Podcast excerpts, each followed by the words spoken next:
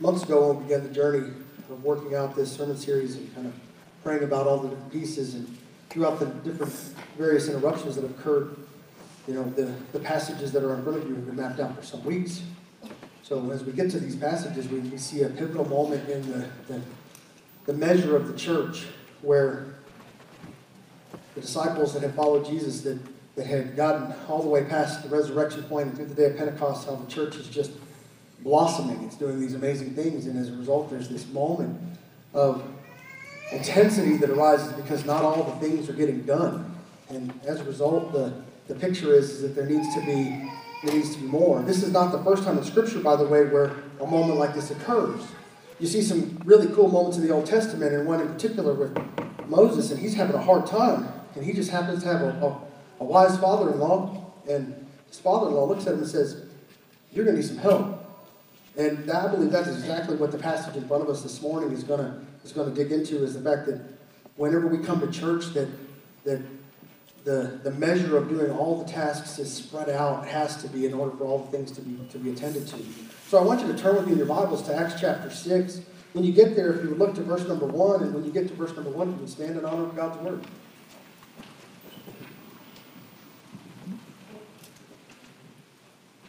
Acts chapter 6, verse number 1 says this. Now, in those days, when the number of disciples was multiplying, there arose a complaint against the Hebrews by the Hellenists because their widows were neglected in the daily distribution. Then the twelve summoned the multitude of the disciples and said, It is not desirable that we should leave the word of God and serve tables. Therefore, brethren, seek out from among you seven men of good reputation, full of the Holy Spirit and wisdom, who we may appoint over the, this business. But we will give ourselves continually to prayer and to the ministry of the word. And the saying pleased the whole multitude, and they chose Stephen, a man full of faith and of the Holy Spirit, and Philip, Prochorus, Nicanor, Timon, Parmenas, and Nicholas, the proselyte Antioch, who they set before the apostles. And when they had prayed, they laid hands on them. Then the word of God spread, and the number of the disciples multiplied greatly in Jerusalem, and a great many of the priests who were obedient to the faith. Would you pray with me? Lord, we thank you that as we come to Scripture, that we are always reminded we are always reminded of how important it is, Lord, for us to be sensitive first and foremost to the, the needs of those around us, Lord, that they be met. And when we realize our own limitations, Lord, that we might cry out for help, and we might look to those who are capable, those who are able, and those who are called. And as a result, Lord, that you might see multiplication even in our number. We ask, Lord, for this great peace to be a part of our story. We ask for this in Jesus' name. Amen.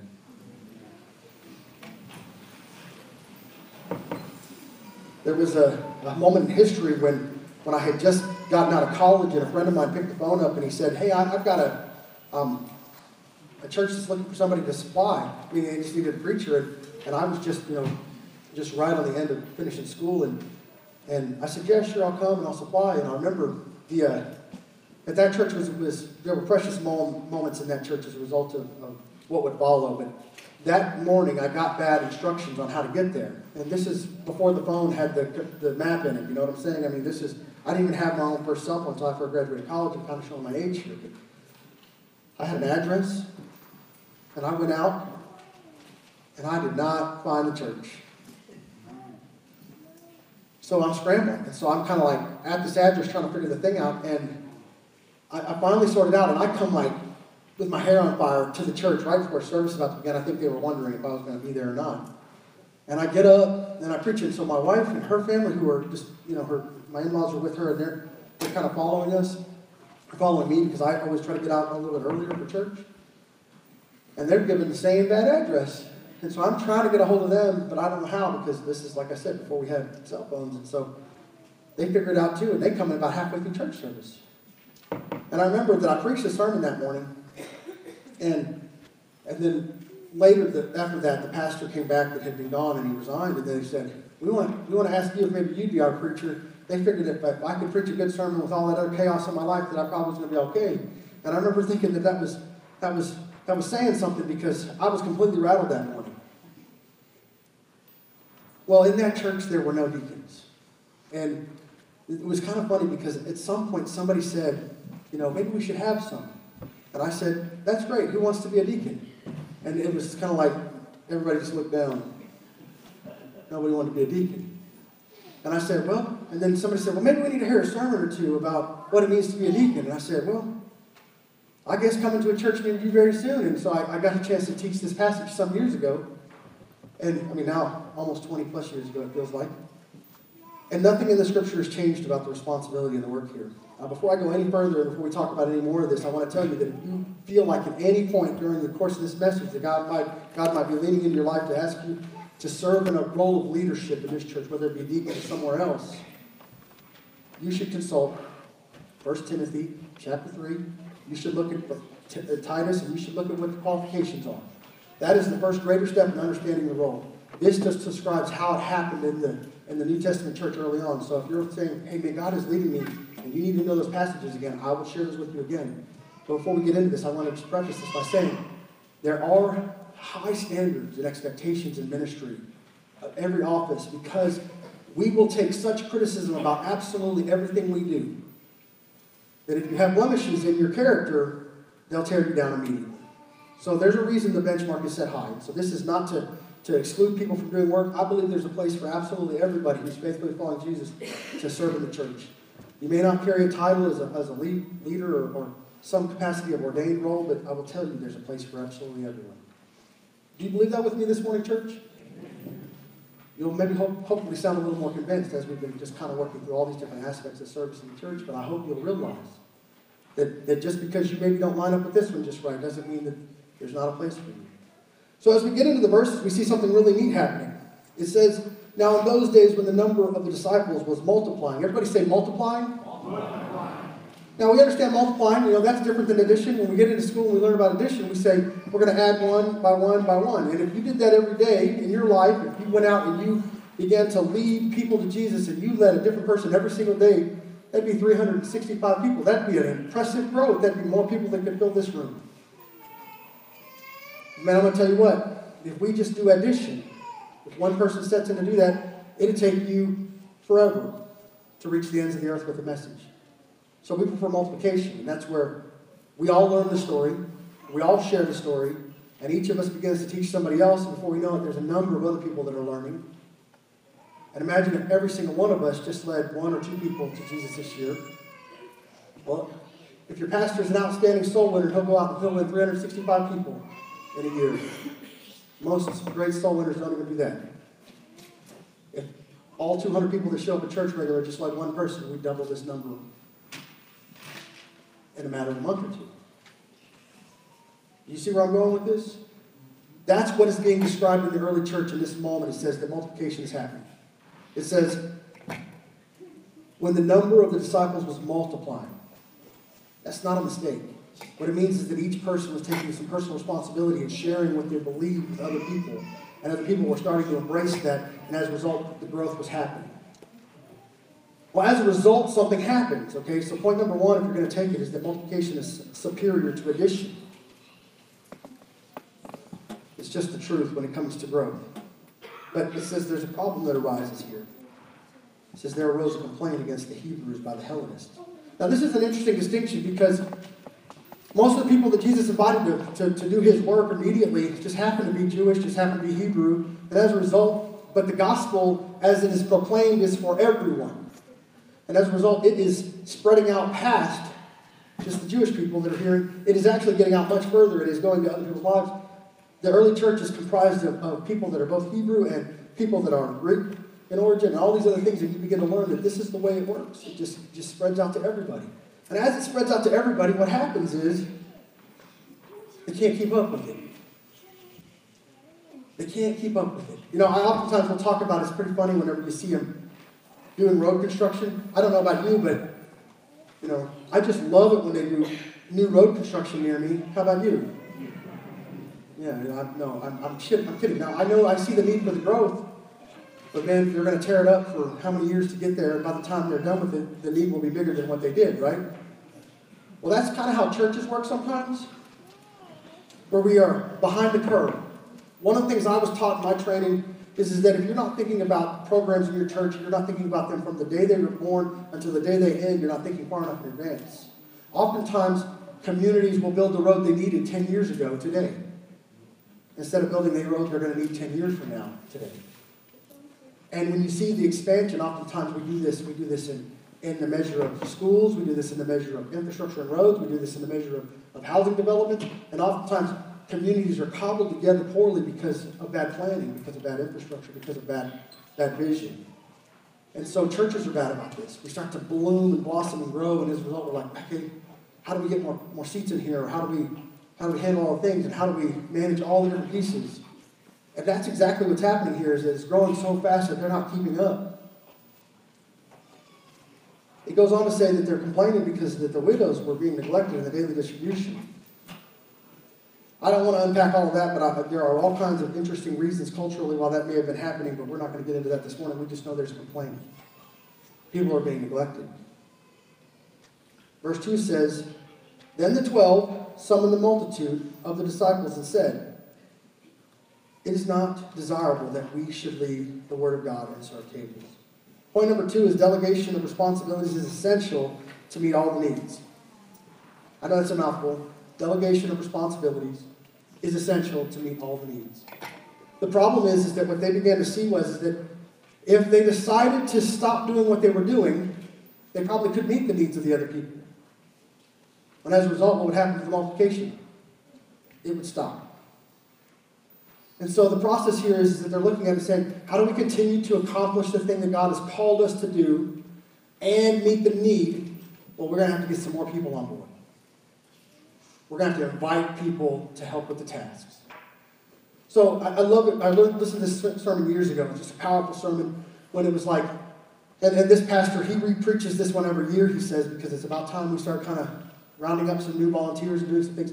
He's like, if you came here to this church, and this is a quote from him, if you came here to this church and you had burden, and you had you had things that were that you needed to get healed up when you got here, and you got here for, for, for a while, and you got to healing on those wounds, and you got to dealing with your spiritual struggles, and, and you're starting to mend, and you're getting to a place. Eventually, at some point, you have to go from spectator to participant. And so you bring those things, and we give you time to, to get used to it, and then we invite you into doing something about what you're doing here. And living this peace out that you believe in. And as a result, he said that he would preach it and it, it would, he would see people kind of get involved. And then every once in a while, somebody would come to him and say, Oh man, we're running short on volunteers in this area and this area. When are you going to preach that sermon again? And it just became an annual deal for him. Well, we look at the measure here and we see the reality is that the disciples they have been tasked by Jesus to do a very important thing. But oftentimes, ministry can bog you down in all the other things. Sometimes your pastor becomes increasingly entrenched in matters that will completely derail him from doing the ministry that he needs to do. Uh, in the last couple of weeks, there was, there, there, was just this point where I had to just stop doing something that was kind of making me busy. And I had to say, no, I need to make a couple phone calls that I've been putting on. And I need to ask these people how they're doing. And I need to reach out to some people that need, that need to be cared for ministerially that I can't do because I've done all this other stuff.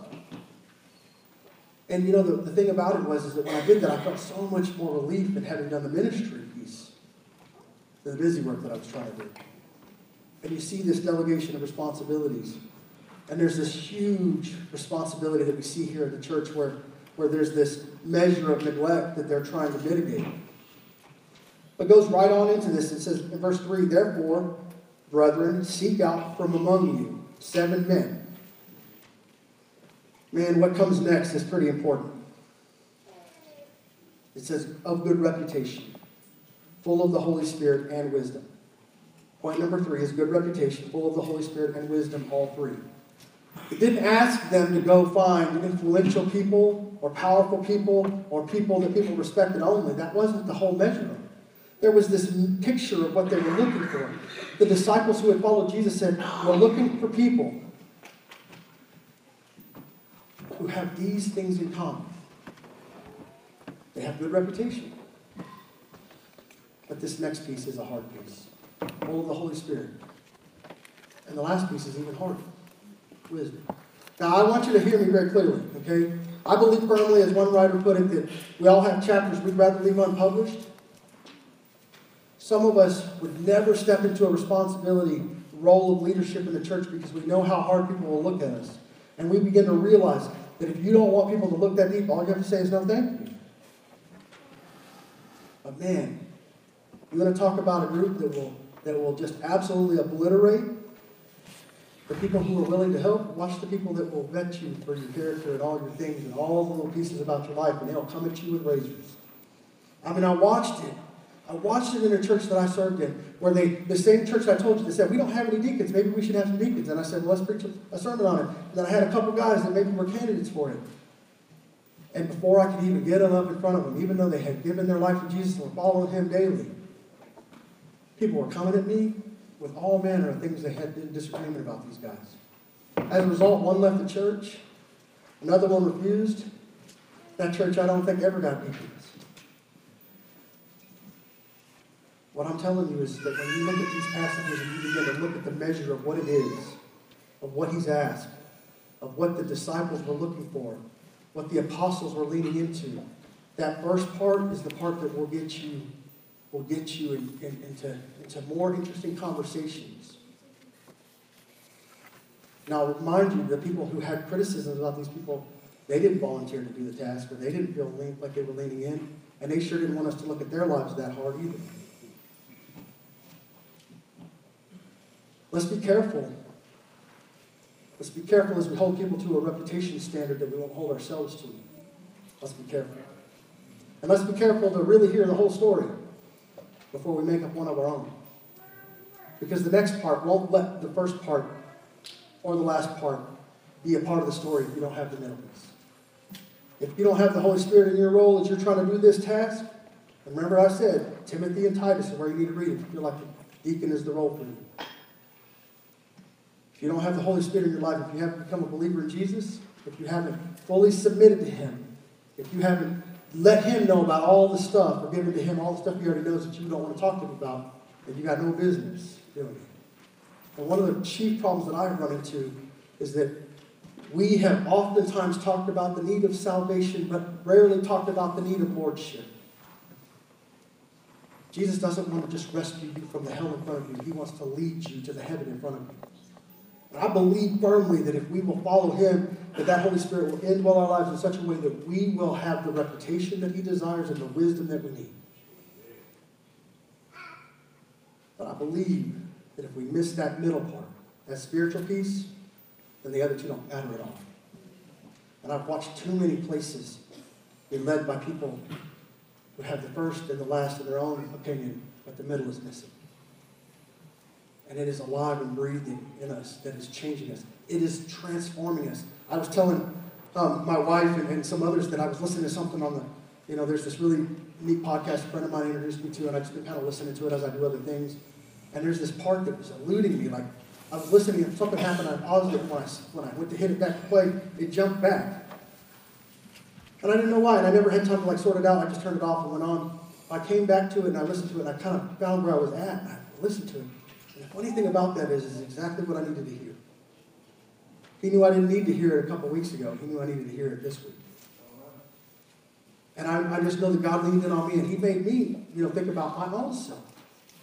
He's shaving on me. That feeling of the Holy Spirit is correcting in us as much as it is in others. And oftentimes I tell people this God is not more concerned with the sins of other people than He is with your own. And so don't for one moment think that just because somebody else has done something bad, you got any right. What you need to do is you need to look right here, right now. You need to get that relationship with Him right. Because when He says, go find these men, and He puts these three things down, you'd say, well, is it possible for any person to serve in this role ever?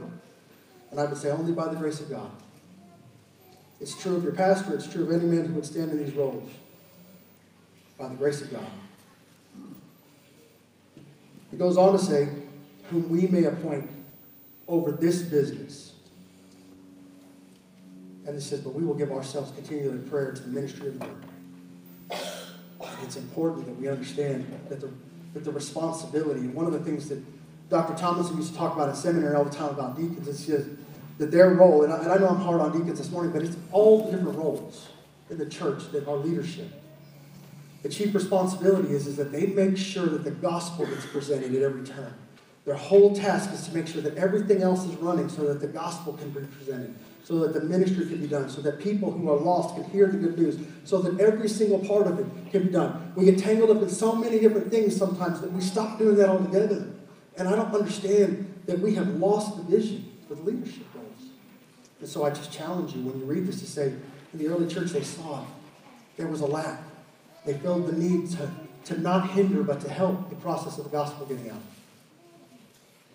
And as a result, as a result, what comes next is absolutely stunning. Right? But let's read a little further. It says, when they give themselves to this task, and, and they go on and to start talking about some things, and I want you to, to, to, to just dial in for just a few more minutes with me. It says, and the saying pleased the whole multitude. And they chose, and it gives us a list of names. Now, one of them is an important name because he pops up later in the story, just in a couple of chapters. Very important. Okay? The rest of the names, you're like, I'm not sure if I know any of these names. Remember when we were talking about just a couple weeks ago? The they that brought the children to Jesus? These men are named in Scripture here. Some of them, we don't hear about them ever again, other than they just go about doing their task. And that's okay. That is okay. It's okay that, that, that greater people will come after me, The greater people will come after you. It's, it's okay. It's okay that people may not ever have any recollection of who did what. Why? Because our goal is not to be recognized by name. Our goal is to recognize the only name that matters. And our goal is to make sure that every single person that comes here hears about Jesus. You know, we get to the point where we see these names listed. Still up in Stephen, excuse me, I said that completely backwards. Stephen and Philip. My wife tells me I do that. It's called a spoonerism when you, you, you mix words around like that. I do it instinctively a lot. Some people think it's a learning disability. I'm not sure. I think it's funny. Sometimes it comes out like that, and you're like, what's he talking about? Stephen and Philip, we, we see these names, right? And then the rest of them are like, I don't know these people. Wouldn't it be enough to serve Jesus in such a way that you'd be invited to do a task? And you would say yes and serve him faithfully because the next verses are more important than these verses? It says, Then the word of God spread. Oh, Lord God Almighty, let this be the truth about every single person in here that we would just serve in such a way that the Word of God would spread into every corner of our community in such a way that people would be able to reach out and grab a hold of the gospel and would change their life. It would bring them out of the sin in their life, out of the depth of their soul. They would know that there's some hope in a world where they feel no hopelessness. When they watch the television, they see no hope. They are given narrative after narrative about how dysfunctional families should be instead of what a life with God should be. They are given nothing but discouragement when they watch the news about the, the campaign stuff that's going to happen over the course of the next six months. And they have hopelessness. And they look at the finances and they see the rising prices and they see hopelessness. But if we would just learn to just dissolve into the background and let the Word of God spread, then the whole community would hear the gospel in such a way that their hope would be, would be in front of them. And He would be Jesus. And that's what we want not to be recognized or named or known, but that the Word of God might spread. Because then what happens after the Word of God spreads out into the community? It says, and the number of the disciples multiplied greatly in Jerusalem. And a great many of the priests were obedient to the faith. And it begins to talk about this dynamic change that this gospel is spreading and the number is growing, it's multiplying, and the people who had been faithful to Judaism, which should be pointing them at the Messiah, they are latching onto it, and it is changing them. This is what we're about. The delegation of responsibilities provides this, this amazingness the God that He desires. That's point number four, by the way. That the declaration, or excuse me, the delegation of responsibilities provides the growth that God desires. This great thing that God wants from us he wants us to serve Him and lead quietly. Not to be leaders per se, but to be lead servants among servants. To give ourselves to the purpose of making sure that this gospel spreads out. So that when you look at your life and you feel hopelessness, and then you look to the Gospels and you look to the Scriptures and you think of church, you think of the Jesus who, who died upon the cross to die for our sins in such a way that everything that we've done wrong can be paid for. And that we don't have to carry it anymore. See, when you delegate all these responsibilities out, and when these things are done, then the people who do them oftentimes are not known at all. It'd be hard for any person in this room to know everybody else in this room, wouldn't it? It'd be almost impossible. But I still see some empty seats, don't you? Wouldn't it be needed? It was so full that you'd be like, I don't even know if it's full of people there, but I do the task that I was asked to do, and I do it faithfully, and as a result, the gospel spreads. That's the benchmark of leadership. You know, they talk about it all the time, and it's kind of funny. When you go into an establishment, depending on the establishment, if you look at the name tag on an employee, it has one name, you know, okay, they're just an employee. But you see two names, you're like, okay, that person's a leader. Right? All of a sudden, if they're willing to give you a last name, you know, when you pick up the phone, you call in the call center, and they say, my name is Bob. And you're like, no last name? And they're like, no, no last name, just Bob. But then when you say, can I talk to your manager? And then they give you a whole name, you're like, oh, okay. You know, that last name, it ties the responsibility of doing it right. And that's one of the hard parts about leadership is that the good and the bad come with it. All the hard things come to it. The measure of this task is what? Serving Jesus in such a way that the Word of God can spread. So maybe this morning you're here and you're visiting, or you've just been visiting us for a couple of weeks, or just kind of feeling us out and trying to figure out what's, what this is about. And I want you to know that there's one goal that we have here, and that is that you'll know the Jesus of the Scriptures. The one who, who comes, lives a flawless life, he is the fulfillment of the promises of the Old Testament. He is the fulfillment of the expectation of the New Testament, and He can save you from your hopelessness. And that people need this, and that we need for people to hear this. And then we hope that it will multiply into your home and into your families and your community in such a way that even the people who didn't believe this way now believe this way. So if that's you this morning, and you're thinking, I don't know this Jesus and I don't have this hope then this invitation is first and foremost for you.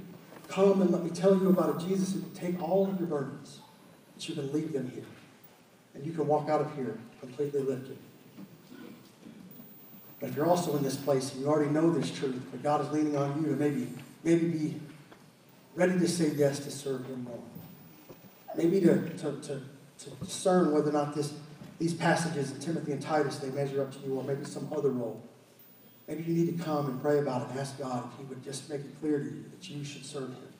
And if you feel compelled to talk with me or one of the other staff members, we'd love to put you on a pathway to help you find a place to serve. And maybe you say, well, Brother Ben, no, that's for me. I already know Jesus and I don't feel compelled to serve. Well, then pray that you can do the task that you're doing in such a way that the Word of God will spread. This invitation touches absolutely every one of us. Stand to your feet today. Would you bow your heads. Let us pray together. Lord God, we thank you. We ask you, Father, that you would allow us, Lord, to serve and in doing so lead. We pray, Lord, that you would allow everyone to be attended to. That you would, uh, Lord, that you would ensure because of the, the steadfast convictions of our number here, Lord, that don't care about being named but care absolutely about the spread of your word. We pray for that this morning. We pray for those that might be here this morning that need to know you, that are, are compelled even now to be, to be nervous about coming, but, but feeling that pull to come. Pray, Lord, that they would come and would come and seek me out one of the other staff members. Pray, Lord, that we be a people that surrender to you. Lord, that the number might multiply. We ask for this in Jesus' name. Amen.